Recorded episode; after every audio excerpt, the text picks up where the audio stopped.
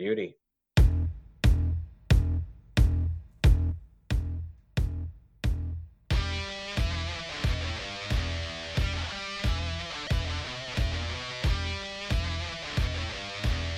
Hello, hello, hello, and welcome to the Red Line, presented by Isles Fix, your only daily New York Islanders newsletter. Subscribe at islesfix.substack.com. I am David Tuchman, joined by my partner in crime, Phil Faber, and we are going to be here talking hockey all season long, mostly Islanders hockey, but we'll do our best to cover the entire NHL. Phil, the season is upon us. How are you? Are we excited? We're very excited. It's good to be back with you. We haven't done one of these in a while. Excited to get this one going. I know the first time we did a podcast was two seasons ago, and that season went up in flames. Uh, last year, slightly better results. This year, I'm, I'm feeling optimistic about this group. I like the opening. Uh, I like the team that we assembled over here. I think that this opening night roster is going to be better than what we've had in years past, and uh, looking forward to a good season covering the Islanders with you. Yeah, shout out to our our, uh, our good friend BD Golf, who uh, is not going to be joining us this year, but it'll be Phil and myself uh, doing this podcast all year long. Of course, you can follow us on Twitter. He is at Phil's Facts. I am at Tuck on Sports. If you have any questions, comments, you want to join the show, uh, we love to people people to participate with us. So let's get right into it. Um, the Lou haters out there, the Lou detractors out there they're looking at it going, what are you talking about? It's the same lineup that barely made the playoffs and lost in the first round, Phil. Same lineup. I mean, there's two schools of thought on this, right? There's the you have the detractors and the haters that can kind of look at it somewhat rationally and say, okay, maybe we didn't have Horvat and Engvall all season, but what we do know is where we left off is more or less with this roster minus Zach Parise plus either Oliver Wahlstrom or Julian Gauthier, and it wasn't enough to beat Carolina, which I think is a flawed argument to begin with because if you would tell me that you wouldn't take the Boston Bruins lineup that they had last year and roll them out again, even though they lost in the first round, I'd say you're an idiot. So I don't think that round one playoff results have any indication, any implication on what you want to do in terms of presenting that same group out there. Then you've got the people who just refuse to acknowledge and admit that for the first 50 games of last season, they had Anthony Beauvillier and Josh Bailey as permanent staples in their top six to atrocious results, along with a mix of huge injuries to players like Pelech, players like Barzal. I mean, you had your best defenseman and your best forward each miss more than 25% of the season, along with a whole other laundry list of injuries. And this year, we're going to be coming in finally with what seems to be a perfect, ideal line mate for Barzal and Bo Horvat, and the two of them seem to have generated some chemistry in some of these preseason games here.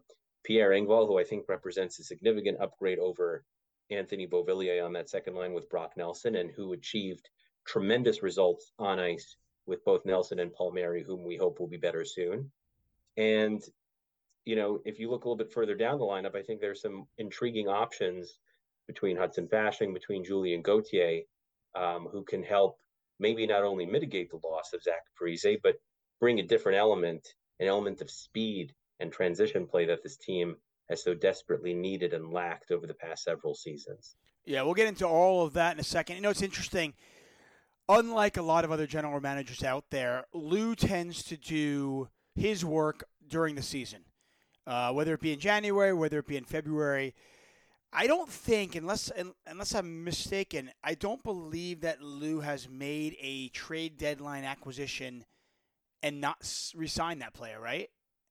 Nothing of significance. I think the only actual player, I mean, it's been two. It's been Travis Zajac, who ended up retiring. Okay. And Braden Co- and Braden Coburn, who ended up retiring. But and Coburn was, was, a seventh defenseman anyway. I mean, and yeah, exactly. Coburn was brought for depth, but in terms of the core players who he traded for as the feature pieces in those trades, starting with Andy Green, who I think was the first trade that Lou made at the trade deadline for the Islanders. I know he did an offseason acquisition of Matt Martin in a minor deal, but Green ended up playing two more seasons for the Islanders.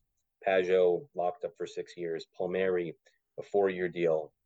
Horvat now starting an eight year deal now. And now Pierre Engvall also. Um, I think they wanted to take a wait and see approach with Pierre Engvall, which made a lot of sense considering that he played down in the lineup in Toronto, had really good underlying numbers, uh, was always considered to be a very serviceable serviceable utility player. But before committing term to a guy like that, they wanted to get a look under the hood, and they liked what they saw. I think the fan base, for the most part, liked what they saw with Pierre Engvall, and I think most rational fans are excited about the fact that we have Pierre Engvall locked up at a very reasonable number long term. Yeah, it's so interesting because you know all the Lou haters they look at the they look at the off season, they look at the summer, and they think we didn't do anything. We didn't do anything, and you're going. I, I just always point to how many free agent busts there are, time and time and time. The vast majority of players that are signed in the offseason over the summer are paid too much money, are given too much term, and they're terrible contracts. Yes, are there a few out there that are absolutely home runs? Absolutely, without a doubt. But for the most part, when you overpay some, when you pay somebody in the summer, you're overpaying them, you're giving them too much term, and it rarely works out. Um, you know, to me, I, I love the idea of let's make our acquisitions during the season. And, you know, you mentioned uh, Gauthier. Let's not overlook that. Now, whether he starts I mean, the, the other thing, the other thing that people, by the way, also fail to to bring up is the fact that they were able to offload Bailey with very minimal pain and damage done. A 2026 second rounder is not something that you're going to feel until maybe the year 2030 in terms of the yeah maybe, mean... maybe 2030 that 25% chance prospect of becoming a middle of the lineup player will show up and become something for Chicago. But we're talking about a player who was on an anchor of a contract that they not wanted to, move. they needed to move him in order to be able to retain a player like Pierre Engvall. That was necessary in order to do that. Yeah, and, right? and I have people coming at me saying, "Well, why didn't we look at Tarasenko? Why didn't we look at bring you know any random name?" It was not a very uh, beefy UFA class. Oh, this is an aw- no, you're you're, you're being kind. This was an awful it was UFA bad. class. It was awful. Yeah, and I, I you know and I'll just you know who do you want to subtract? Did, were you fine letting Engvall walk on the hopes that at 32 Tarasenko regains the form he had two years ago because he wasn't very good last year. No, he's terrible. I mean, right? and, and, also, by the way, are, are, are, do we want to praise, like, you know, obviously being Islander fans, we love to make fun of the Rangers. How many years in a row are the Rangers going to make tr- uh, trade deadline acquisitions using future assets and then just letting those players go after three weeks, four weeks of play? Yeah. You know how many how many how many first and second round picks? How many prospects have they let go now? And those players are just gone. Yeah, I mean between Copp and Tarasenko, that alone, Copp, Tarasenko, Kane is two first round picks, and I think three second round picks plus a really a pretty nice player in Morgan Barron. So I mean, and those guys are gone. Those guys, you know, stayed for a song, did what they had to do, and in the case of Tarasenko and Kane, didn't even get very far. No, right. I mean, you can at least make argument the year before that the Rangers did make a, a run. Uh, you know, with, with, you mentioned the contracts. Uh, let's for very quickly we'll look at the cap. Uh, according to Cap Friendly, we are just under five hundred thousand dollars over the cap, but we have twenty four players on the roster. So once we get rid of one player, we'll have about, in all likelihood, somewhere between four hundred thousand, maybe six hundred thousand, depending on who we waive. Um, which is which is fine because you look at the the way our our our lineup sets up and our contract set up, the only contract that's going to get a bump next year is Sorokin, which is going to be a four point two five million dollar raise. But we do get Matt Martin and Cal Clutterbuck, who at three point two five come off the books, and yeah. the rumor is that next year's cap is going to go up about four million dollars. Yeah, pretty much. You have Sorokin's raise is going to be covered by the cap bump alone, and then you work on listen, there might not even be a replacing Martin and Clutterbuck because for all we know, at some point during the season, those players might actually be replaced. Without a doubt. And you mentioned Fasching, you mentioned Gauthier. Yeah, you're talking about for two years. They've got Gauthier for two years, both on league minimum deals. I mean, would we hate a Cizikas, Gauthier, Fasching fourth line? I would the opposite of hate it. I would love it. yeah, I mean that would just be. I mean that's a nightmare for any team. Uh, well, let's let's let's talk about um, Gauthier, let's talk about that acquisition. What does he bring to the table? Um, I remember he's a former first round pick. Yep. The guy's big. Two picks after he is, a, he is big. He is fast. What hasn't he been able to put together? Was he not a great prospect? What's what's the story with this guy? So, from I mean I, I've kind of tracked his whole career. I remember when the Rangers made that trade. So the Rangers had an abundance of D prospects at the time. They had guys like DeAngelo and Nils Lundkvist and K'Andre Miller. So they took one of their B level defensive prospects, shipped him off to Carolina. The Rangers needed a forward. This was, I believe, this was even pre, yeah, this was pre Kakko and pre Lafreniere, and they put him right into the lineup. He came from uh, the Canes minor league affiliate. The Rangers were not a playoff team at the time. They put him right in, um, and then all of a sudden Kakko came, and a year later Lafreniere came. And to me, I always looked at it like, okay, you have this guy who's got like you said, freak athleticism, freak size. He comes from a bodybuilder family, as far as I'm aware, right? Guys who are 6'4, 230 pounds should not be able to skate the way he does. And I don't think he ever got a fair opportunity to earn any significant ice time with the Rangers above the, you know, really above the fourth line. An afterthought on the power play, nothing really much there. Very often scratched. At times would show flashes of brilliance. The knock against him was always he can't finish Last year, he actually finished at an above 16% clip, um, somewhere around 16.5%. He had nine goals in 50 some odd games, all those goals coming at five on five. And the Rangers didn't really have any need for him. They wanted to bring back Tyler Motte, who was a fan favorite and a decent fourth line plug on their playoff run. And they traded Gauthier and a draft pick for Motte.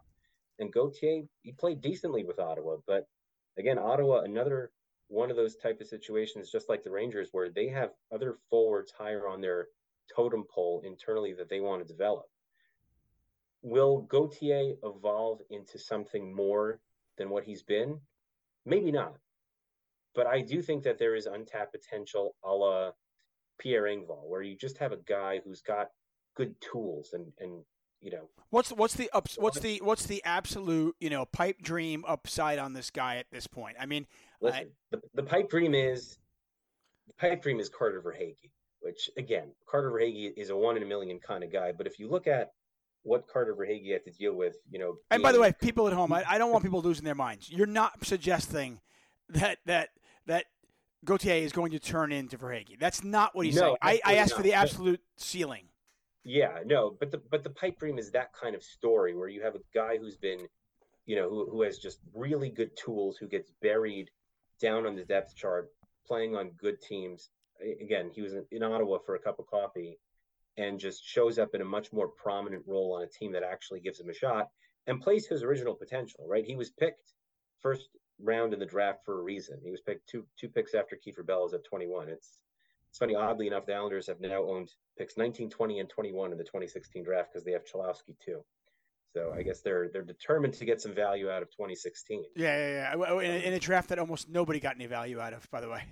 Exactly. Not a great draft, but I think the, the, the base case for this guy is just to be a very effective bottom of the lineup player he, who brings a lot of speed and tenaciousness. Is he content in being that?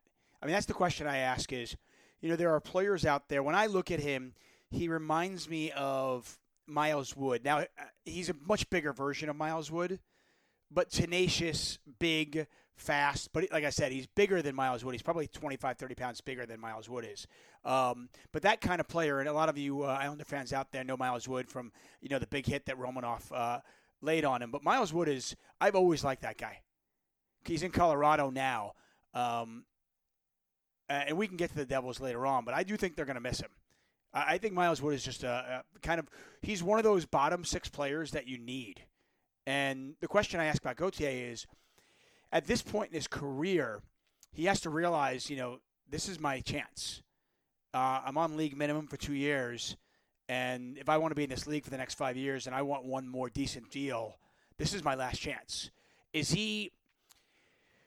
I mean, could we see him being a Cal Clutterbuck replacement, and is he happy taking that role on? Yeah, I mean it's interesting. So after the their second preseason game in which he had that goal, he had a power play goal.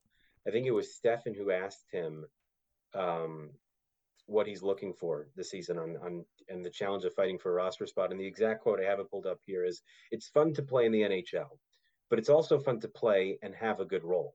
So that's what I'm fighting for right now. I want to make the most of the opportunity.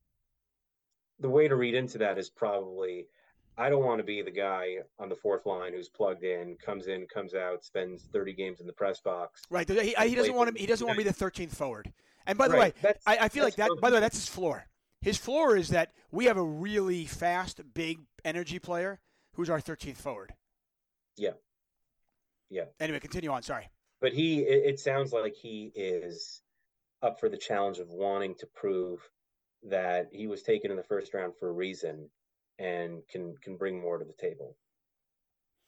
I mean, I, am excited about that. I know it kind of just went under the radar. You and I were talking about it during the offseason. I, I just think it was the kind of the perfect setup when you look at our fourth line and you look at the aging and the ineffectiveness of Cal Clutterbuck. To me, somebody in that vein who can basically just send Ross off to the moon. Um, yeah. I, I just feel like, and the reason I like Gauthier and, and Hudson Fasching, by the way, is – there's two players that are kind of just happy to be there, want to carve out a role for themselves, but they're also incredibly versatile. I feel like either one of those players, and, and, and again, I don't know a ton about Gauthier yet. I watched him when he was at the Rangers. I think he's fast, he's big, but I do. I'm excited by the fact that with Hudson Fasching and Julien Gauthier, that are these two players that we could theoretically plug in anywhere. You mentioned Palmieri's injury. If Palmieri is out, could one of those guys play on the second line? For a week or two before Palmieri comes back. Um, you know, if we if something happens on the first line, I know you talked about it on Twitter. Could we plug one of those guys in the first line? Is there a possibility there? If Cal Clutterbuck is ineffective, if Matt Martin gets injured, if Cal Clutterbuck is only effective if he plays 35 games, it, it, I feel like those are two players that are just incredibly incredibly versatile. And anytime you have a Swiss Army knife, if you're a coach, you've got to love it. You know, and we have yeah, that I mean, in Pageau, but I, I, love the fact that we have a couple others that might be this, fill the same roles. Yeah, and it's interesting that you bring that up because, if I'm not mistaken, I think they they played Gauthier with Pageau in the first game that he played. They played Gauthier with Nelson a bit, and then last game they plugged him in on the fourth line with Cizikas and Clutterbuck. I think they just want to get different looks at him in, in different situations and with different line mates, uh, with the intention of okay, this is going to be a guy who's who's versatile enough to play a number of different types of roles within our system, and we can com- confidently and comfortably plug him into any of them. Fasching, we already know. Fasching had great chemistry when he played with Cizikas. There were games where, I mean, you could argue that the goal that he scored to bring them within one of that last Pittsburgh game, uh, that that Brock Nelson won in overtime, they were down three one. You could argue that that goal that he had from Cizikas uh, save the season, right? Yeah. You lose that game in regulation, and all of a sudden Pittsburgh finishes ahead of you, and and who knows if if Carolina, if Florida has a little extra juice to get that win in the last game of the season, playing for a playoff spot, right? So uh, there was tremendous chemistry there. We know that Fasching uh, showed well uh, with Pageau in the regular season, not as much in the playoffs, but again, you know, playoffs are a different beast, and it was his first taste of playoffs. I was going to say, frankly, that was his first time there, so he. Yeah, and he he also played a, a, fair bit amount with with Nelson and Lee in the regular season before they made the Engvall acquisition, and that was that was a tough line to play against. I mean, you had three guys with size, three guys who who get to the net, um, and and they created opportunities, and and that was a pretty good line for a stretch over there. So. Um, um, both right-handed shots they, they I think they wanted to make sure after last year they had they had an instance where like I think Barzal, Wahlstrom, and Clutterbuck, who now represent three out of their projected four starting right wingers, were all out at the same time, right? So I think they wanted to kind of load up the right side with depth, and um, you know we haven't even spoken about William Dufour, who you know might not be ready yet, but is someone who could potentially be a call up as, as another right wing. Uh, he's going to be a he is, he is going to be a beast in the A this year. He's not ready for the NHL yet. He's not ready for the NHL yet. But the more I watch him and the more I love his dogged determination, watching him skate this year compared to where he was last year just shows oh, you how hard he's been working and how badly he wants it. He is going to be a beast in the A this year. And I, I think him, I think Maggio are going to are going to fight for roster spots next year. Uh, and we can talk about that. And, and you look at Isaiah George, another player who's going to fight for a roster spot in probably two to three years. Agreed. Um, yeah, it so, just looks like Dufour's downhill skating is a lot faster. When he gets going, oh, he, he could fly. Yeah, and it's just uh, he, he wants it. Um, I, I listen. He's not better than Wahlstrom right now, but if you ask me who's better in 18 months, I'd say Dufour. You know, very possible. So, Yeah, um, I mean, what are we what are we, what are we expecting from Wahlstrom this year? By the way, I mean Wahlstrom's coming back, and by the, I mean if Palmieri is healthy, I mean I have two questions for you. Number one, first off, is what are we expecting from Wahlstrom this year? Eh, I, I assume this is you know shit or get up the pot year for Wahlstrom. Um, at the same time, I kind of I, I wonder. And by the way, he signed a one year deal, so you know whether that was his doing, whether it's the Islanders doing, whether it's hey let's see Stefan where we're at. article on that today, actually. Stefan, Stefan released an exclusive. And by the way, today. shout out to Steph, who's He's absolutely crushing it. I mean, just Crushing. absolutely killing it. If you guys don't follow Steph on Twitter, you're crazy. Yeah, no, Steph Steph talked to him about it, and he, he basically said that he knew once the injury happened and missing more than half the season that this is what was going to be presented to him, and they never discussed the multi-year option, which it sounds like Wahlstrom was somewhat disappointed by, but he genuinely understood where the organization was coming from, and it's it's tough to put a number on what you want to commit to multiple years because from the Islanders' perspective, it would be like, all right, kid, you've never had more than 20 some odd points in a season. You only played 35 games this year. You want a multi-year deal? Fine. Two years, 800,000. That sound good to you? I mean, they. I mean, he maybe he would have got two years, nine fifty. But at that point, Yeah. why not just sign the one year deal and just see what happens? well, sign the one-year deal, bet on yourself, and see if you can, you know, make a couple million extra bucks over the next. So what are we seasons. expecting from him? I mean, and I'll, and I'll follow up the question with if Palmieri is healthy, is Wahlstrom even a lock to be in the lineup? I don't even know if he's a lock to be in the lineup without Palmieri. I think a lot of that depends on what they want to do with Simon Holmstrom, who they've been using um, in the I- top six. I'm high on. I, I listen. I, I don't know what Holmstrom's offensive upside is, but the kid looked great before his knee injury. He was never the same after the knee injury. Um, he can't hit the friggin' net, which is driving me insane. But Right. I, I, I like his skating. I like his defensive responsibility. Um, I, I don't know if I'll put it way. I don't know if Wahlstrom's better than him. yeah, I mean, when you look at the, you know, in totality, what they bring to the table, he might not be, right? So there's a real situation where you can have, even with a Palmieri injury, all of Fasching, Gauthier, and Holmstrom in the lineup and, and Wahlstrom, you know, on the outs. What I'm expecting from him is for him to work his ass off and show Lane why he should be in the roster, uh, uh, in the lineup, and not be taken out of the lineup. And anything short of that would just be a massive disappointment, right? If we get to a point 10, 12 games in where all of a sudden he's healthy scratched, or if he doesn't make the opening night lineup to begin with, um, you know, that to me would indicate that we're getting closer to the point where the ship has sailed. Because right now, with Palmieri healthy, the two most immediate dangers to you as a, as a right-handed shot are Fasching and Gauthier, who are also right-handed shots. Again, assuming that Clutterbuck's fourth line spot is, is signed and sealed up until the point where he has his first IR stint, which it probably is. Right. Well, listen, and, and by the way, neither one of us, and I'm speaking for you here, and I would have Clutterbuck in the lineup. Okay. No. That's that said, I think we know it's going to happen. He's going to be in the lineup. Um, the bad start, news, the good news, right? The start. That's the thing. All the all the Islander fans out there, and I, I tweeted Steph a couple of days ago about this, and I said, "Don't panic, everybody. It's September. It's October. Sorry. The lineup that we see on opening day, October 14th, is not necessarily the lineup. It's definitely not going to be the lineup we see in February and March and April. Um, Yep. And there's a really good chance that Cal Clutterbuck and Matt Martin are in that lineup in October, and at least one of them, if not both of them, are not in the lineup come April. Hundred percent. Similar to Josh Bailey, right? And you know, Lane has talked about wanting to see more pace, wanting to see more speed in the lineup, right? And we have a template that we've seen from him of his handling of Josh Bailey, right? If you're a veteran and you're not getting it done, Lane has shown that he's, you know, I, I, I knocked on Lane a lot last year, but to his credit, he cut the cord on Josh when when there was nothing left to salvage there. Yeah, a lot of uh, by the way, a lot of fans always say like, "Oh, he would Lou and and then they're too loyal to their their." their what do you mean? They benched Bailey, and he had no. I mean, he literally benched Bailey so his thousandth game would be on the road. Yeah. I Yeah, mean, kind of a dick move. I mean, It was a dick move, but gloves off. I mean, it's gloves off, and you look at it and go, uh, you just know. You go, I don't, he has no allegiance to Cal Clutterbuck. Yeah, I mean, we had we had Nikita Soshnikov and Kiefer Bellows in our opening night lineup last year. So again, to your point, like let's relax about the 18 skaters we see on the ice on October 14th because there is a 100% chance that it will look different, like Dave said, in, in the winter.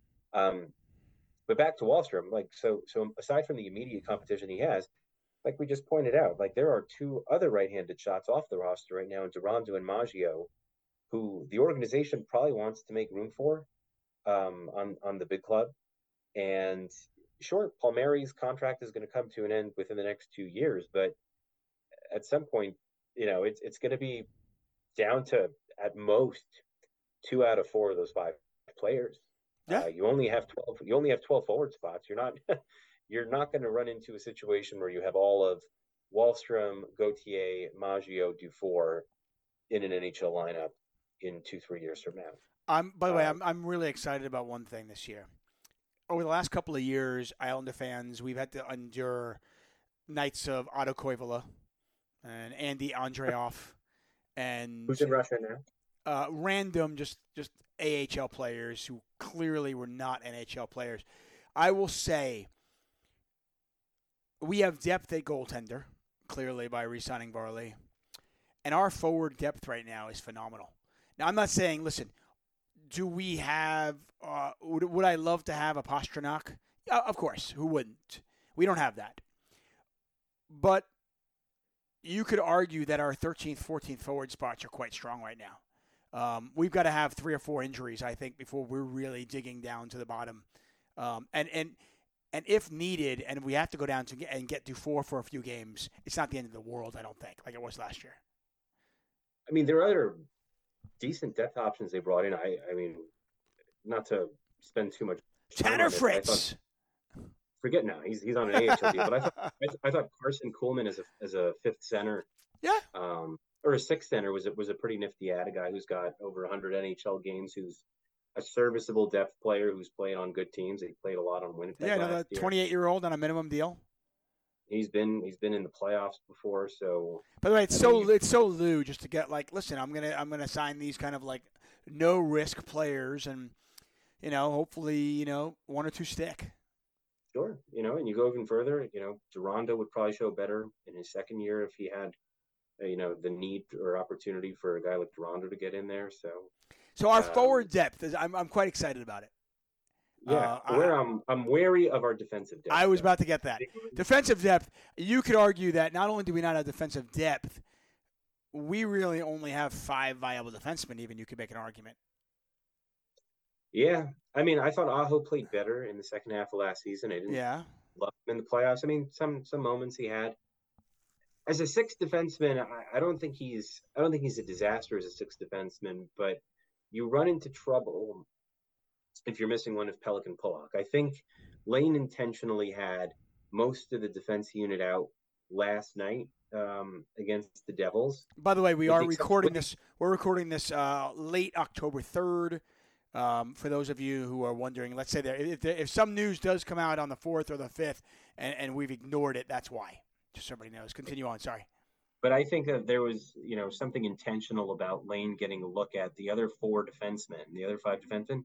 Dobson didn't play either. Now I think about it, but without Adam Pelech, right? Just to see, all right, what does it look like when you're going to have Pelech in the lineup? And and it looks bad. You know, when it looks bad when you're missing one of those are just hard guys to replace. And unless a guy like Samuel Bolduc um, or or I mean I've kind of given up on Robin Salo, but someone of that ilk is able to step up and fill those shoes in a big way. All of a sudden, you miss one of Pelech and Pulock.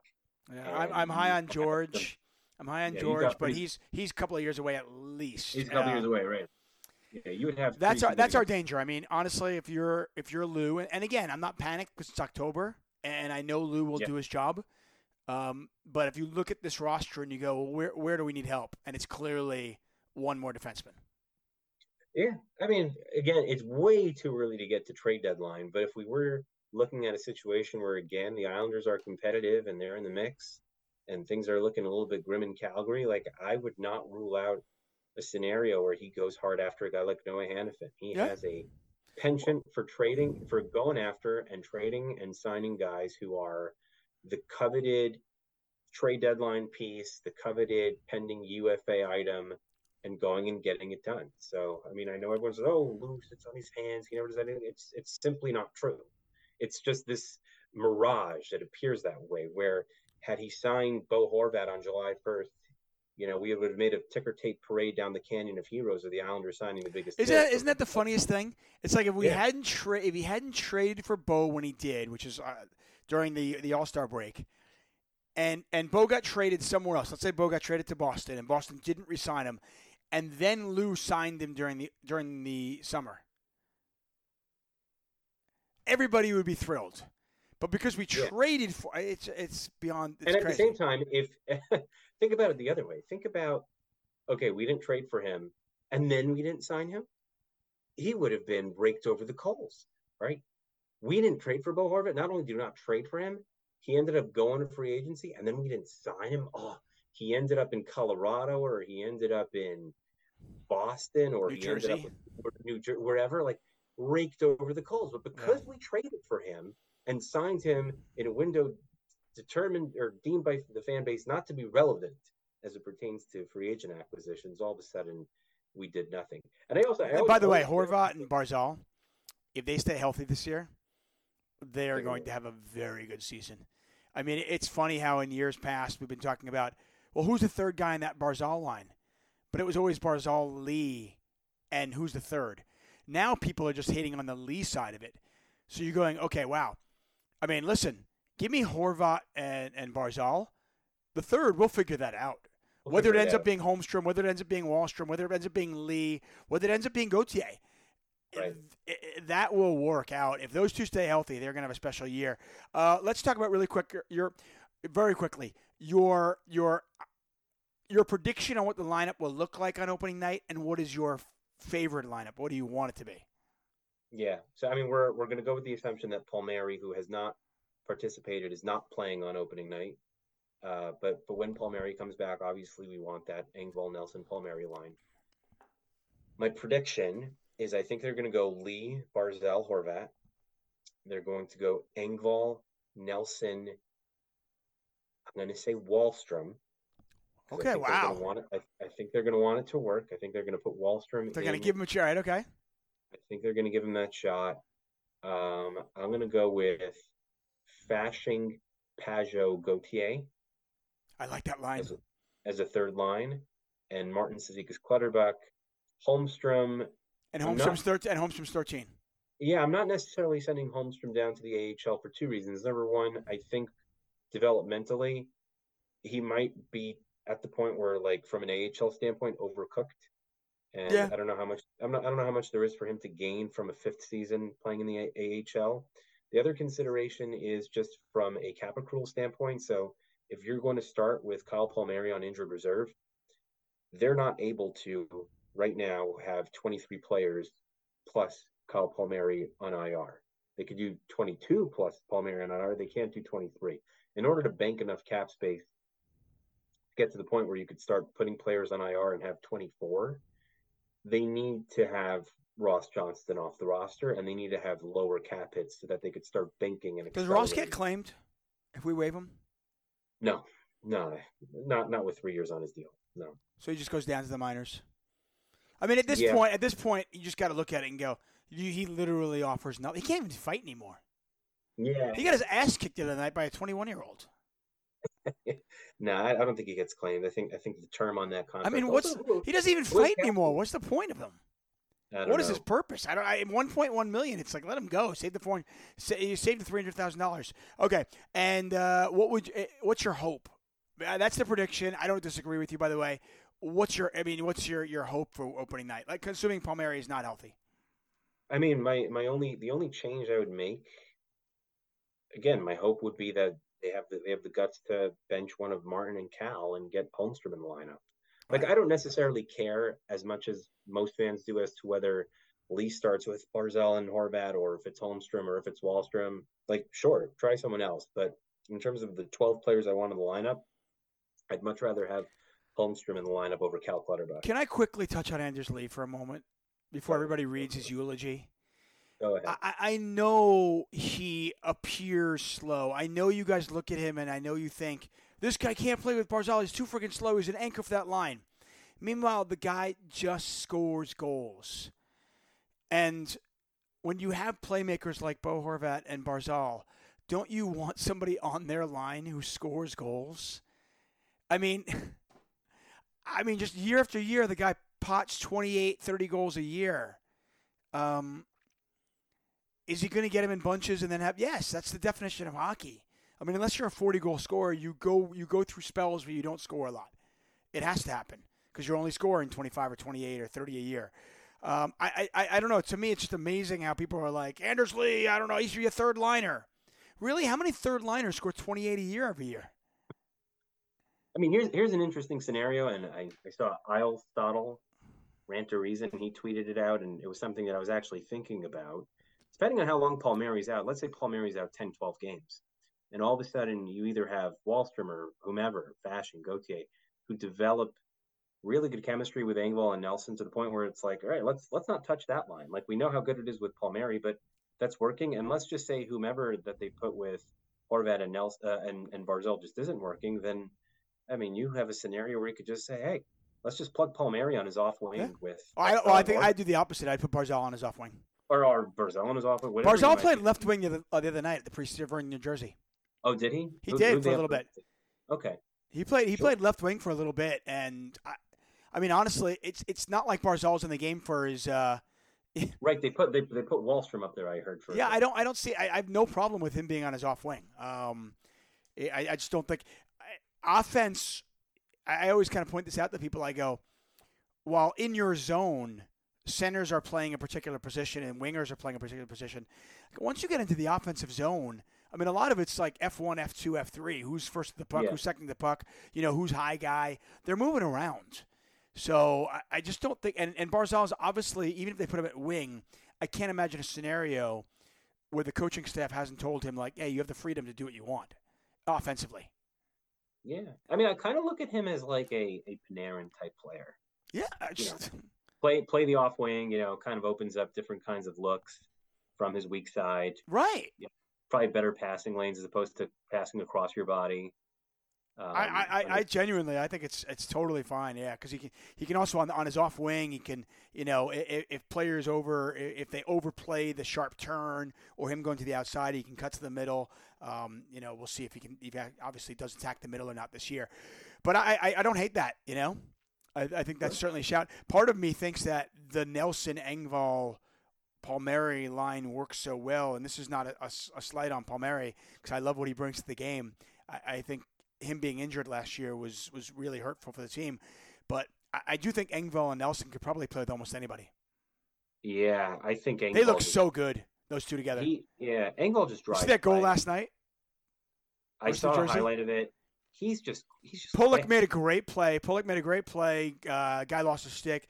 Passed to Engvall.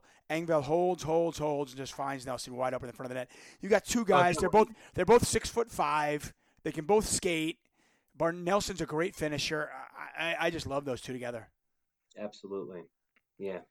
Everyone's um, results got boosted the moment they put um, Engvall with them, and the same was true for the Leafs, right? They, I mean, they they showed the you know pre and post Engvall analytics of of their David Kampf line, and Kampf was a shell of a player without Engvall, uh, who apparently did a lot of the the defensive dirty work on on the Leafs shutdown line, and that's something that hurt them in the playoffs. Hey, once again, you are listening to the Red Line. We'll be here all year long. One, uh, uh, hopefully, one show a week. And as I mentioned, we're presented, by Isles Fix, your only daily New York Islanders newsletter. Subscribe at islesfix.substack.com. Uh, most of our podcasts will be a little bit shorter, but since this is the first one and we got a lot to cover, I figured we'd go into a, a few other things here. Uh, talk about the Metro just for a second. Where do you see the Islanders stacking up in that? Who's up? I, who's I down? Been, I've been firm in my belief that they can and they will beat out the Rangers for the third spot. I think Devils who's, and Canes. I'm not. I'm not sure who's one. I'm not sure who's two, but probably Devils one and Canes two. I'm going to say. Um, I think the Devils will be a very good regular season team again. Um, I want the Islanders at third, Rangers four, Pittsburgh. I don't know why anyone's buying into this Pittsburgh Renaissance just because they got Erik Karlsson, Erik Karlsson who has been good for a grand total of one of his past four seasons right? It's like we just we just deleted the previous three seasons because on a team playing for nothing, he decided to ball out you know, accrue a negative 72 rating and, you know, get as many points as humanly possible so he could get traded out of that shithole. and all of a sudden it's like, all right, let's just focus and, you know, let's, let's zoom in on, on that alone and, and disregard everything else. And the fact that this guy doesn't play a shred of defense, which is something that Pittsburgh needed. I have, I'm torn on this. I'm going to say Washington six, but it could easily see wow. it being Columbus.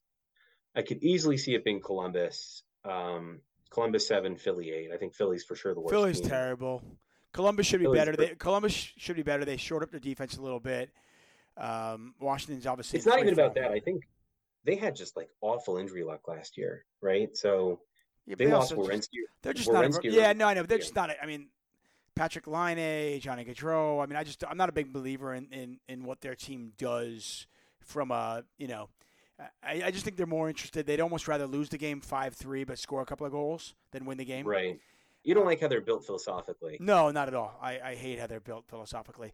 Um, the Devils are an interesting team. I don't want to get into too much on the other teams because uh, we'll go on for hours and hours. But I, I, I, I think the Devils might, I might, and I knew you and I disagree on this. As long as Jack Hughes is healthy, that team's going to be a friggin' that team's going to be a handful. They're just he's so good right now. He's on another. They're level. never out of the game. I no, mean, he's just on. He is literally on another. level. He is now. I, I I'd say top five in the world right now. He's just so good. Um, everything yeah. he does, he's just an amazing player. Uh, he also, you know, weighs 170 pounds, soaking wet. So, you know, can he stay healthy? Uh, but I do think their defense. I think they're going to have some growing pains on defense. I, sure. I, don't think you. I don't think you let veterans go and you bring in the youth that they're bringing in. Now, don't mistake the youth they're bringing is is insanely talented, but right. they're still kids and they're playing against men now. And while you'll see, I, I think you're going to see moments of brilliance from Luke Hughes and, and, and the rest of that team. I, I do think you're going to see some some uh, some growing pains as well. Um, I, I, still think regular season they'll be fine, but I, I, I do think that this is a team that might take a slight step to, a slight step back from yes last year, and also not do very well in the playoffs. Right. Yeah, I mean, it's true. Se- uh, not Siegenthaler, but Severson was certainly a very good player for them last year. And... I mean, they lost Graves too. I'm not saying right. Graves is great, but I mean, you lose two veteran men. They lost. They lost right. men, and they replaced them with basically overgrown boys. Right. Two guys who are going to be playing on top pairs for other Metro teams. I think Graves is playing with Letang and or, or either their top pair or their second pair with Karlsson, and then you're going to have uh, with Werenski, I think is where they're putting Severson. I mean, I, I, that's my that's my only thought. But that was like, oh, listen, I'm not going to. They're insanely talented. They're going to be fun to watch as long as Jack Hughes is healthy. They're going to do fine. Um, but I do think they take a slight step back. Uh, I mean, Boston. You know, you look at the rest of the East. I, I, don't even know who's playing. Who's playing center for them? Zacha Coyle, Morgan Geekie, and play someone we've never heard of. It's they've got the worst, and again, no hyperbole here. They have the worst center depth in the NHL. Um, I, I, thought Tampa Bay was going to take a step back before the Vasilevskiy injury. I mean, I already thought they were going to take a step back. Now, yeah. now the Vasilevskiy injury. I mean, you just look at the East and, and you think, okay, there's some places there. I mean, I, uh, which brings me to my next thing. Um, you know, it's before the season and still an opportunity to uh, to wager on some of these these teams. And I'm not going to lie. Um, I, I, a lot of my friends will always say, "How can you bet on the team you love, the Islanders?" And I go, "Well, why wouldn't I? It's the team I know the most about, right?" Right. Right. Um, I, I, have bet against them in the past. I bet for them in the past. Right. It's to me, it's about you know money and fandom are different things, and I will wholeheartedly tell you that one of my favorite bets of the year, only second to my under bet on the Oakland Athletics. I had under 59 and a half wins in the Oakland Athletics. They won 50 uh, is the Islanders over 92 and a half points. Um, I like it. I think it is mind-bogglingly low. It doesn't make any sense to me. It's almost as if the handicappers are completely dismissing the fact that Barzal was out 25 games, Pelech was out 25 games, Palmieri was out a bunch, Pageau was out a bunch, Romanov was out a bunch, and we only had Horvat and Engvall for 25 games each. Now, listen, if all of these players get injured again, then yes, we might only get 91 points. Right. It's funny because how do they square? How do the how do the odds makers square having Sorokin as the Vezina favorite with a team slated to get under? Thank you. I mean, right? I, I, how is that even possible? Those two can't exist together. I don't Literally can't exist. There's no way that Sorokin can win the Vezina if the Islanders don't. If the Islanders get 91 points and don't make the playoffs. Right.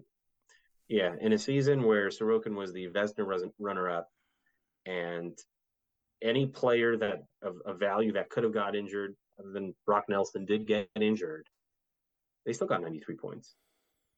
I mean, that's that, that's what I'm looking at. I'm going. So yeah, worst case scenario, Palmieri, Pelech, Barzal, Wahlstrom, all gone for significant, if not the entire season, essentially. And we only had we had under 30 games of Engvall and Horvat, who are you're talking about two top six players for us now. Yeah. I, I I, I honestly, if if they have relatively good health, I see them somewhere between 102 and 105 points. How concerned are you about the coaching? The coaching was abysmal last year. Let's not sugarcoat it. Do you Again, do we think big- Lane do we think Lane Lambert learns? I mean, listen, he was a rookie last year. It was his first year. Do we think he learned? I hope so. I mean, I, I think there's something to, um, you know, kind of identifying mistakes and being able to eliminate them. He's clearly not unaware of the fact that the power play was a dumpster fire and has claimed accountability for it and said it's something that he personally is going to be more involved in and, and hopefully that gets better. And again, like let's let's point that out too, right? The 30th ranked power play and they still made the playoffs, which means that if they could just get that thing up to like 22. 20th, I believe, yeah. yeah. Get that thing up from 30 to 20. Like And there's no reason it and there's no reason it shouldn't be. no reason it shouldn't be. They were 12th the year before with with without Bo Horvat, right? I mean, 12th. If, if they get 12th, then all of a sudden you're you're cooking with gas, uh, because they were a pretty good five on five scoring team. They were Yeah. right there. So I, I'll come out and say that somebody asked me this on Twitter today, and I said, they said, "Oh, what about like you know alternate lines over 100 points?" And I said, "Listen, I, I haven't seen that line yet, but I would, I think it's more likely the Islanders get over 100 points than under 92 and a half. agreed. I would set Agreed. like to me, 97 to 106 points is that's that's the numbers I'm looking at. The most Yeah. like the most likely scenario right around 101 points, somewhere in that neighborhood. Um, but I, I'd say 97 to 106 is is uh, I, I just think under 92 and a half is it would catastrophe. Something really really awful happened. Yeah, and I'll also point out that I think there are all, there there are coaches in the league who are not necessarily great coaches who are able to coach their teams and get their teams to good regular season results. I think, you know, examples of this would be I, I have no respect for Sheldon Keefe. I think he's a terrible coach, but I just think he has a really good roster. I think the same for Jay Woodcroft in in Edmonton, who falls apart every single time they get to the postseason. Gallant has historically been, you know, just bad in the postseason, makes very puzzling decisions, but you give him a good roster and he's able to get them there. So you've seen coaches who are, you know, mediocre in some areas and just get by based on the talents of their team. Not that the Islanders are some superstar roster, but I think they're they're deep enough and solid enough up front and in net where if you were able to get last year's squad to 93 points, I don't see why it should be much harder to get this team to four or five more wins. Yeah, I, I honestly, like I said, I mean, uh, this is just my advice. Do with what you will, but I, I am backing up the truck on over 92 and a half points for uh, for the New York Islanders. Some other fun bets I will say. If you like Engvall, uh, Brock Nelson, by the way, right now is uh, where is he right now? I had him on the thing. Hold on. He is uh, over over under 65 and a half points. Interesting. I, I would. I think I would take the over on that. If he's healthy, he should hit that. Right? I mean, a whole a whole season with Engvall. What What's the What's the Engvall line? I, there's no Engvall on. I can't. I mean, I'm sure there is somewhere, but Oh. I can't find that one. But I'm saying a whole season of of, of Engvall on Brock Nelson's wing, though. Uh, you got to like that one. Uh, and just a fun one, uh, Connor Bedard. Uh, he is minus 140 to win the Calder, and his over under on his points for the season are 68 and a half. He's only minus one forty to win the Calder. Well, I mean, there's still. I mean, listen, he misses 25 games, he doesn't win it. True. You know what I mean? He, weigh, he weighs he weighs 165. You know, Right. They're he's an injury. I mean, you've got it right. Yeah. Okay. Fair enough. Are there any other rookies that could threaten for it regardless of that? Yeah, I mean, I, th- I I think so. I mean, okay, so I'll throw this at you just for fun. Um, I mean, listen, I think I, I think Connor wins it if he wins if he stays healthy. Um, Yeah, he's just sure. he's just so good. Um, but I, I mean, I think you'd be I, I think you'd be crazy to completely dismiss like a Logan Cooley, who's going to get you know power play one minutes and uh, a, a ton of time. Um, I think uh, uh, Devin Levi in Buffalo. If now I'm not I am not buying Buffalo, but if No. you're buying Buffalo, and I know a lot of people are, if you buy Buffalo, and Buffalo makes the playoffs, and Levi is the goalie there, you know, Throw a couple shekels on that. Um, you know, I mean, I, I think that's pretty much like, you know, uh, I always mess the guy's name up. I mean, maybe uh, David uh, Jursic, the uh, top uh, Columbus, right? Columbus defenseman. The problem with him is they just he's not going to get power play time as much as he would have. No, they got Werenski on that top unit, right? Right, right. So, I mean, I think that's basically what you're looking at. I mean, Adam Fantilli a little bit. You know, he, he, he's, Nah. an, he's an animal. I mean, that kid's amazing. Sure, but you wouldn't take him over Bedard.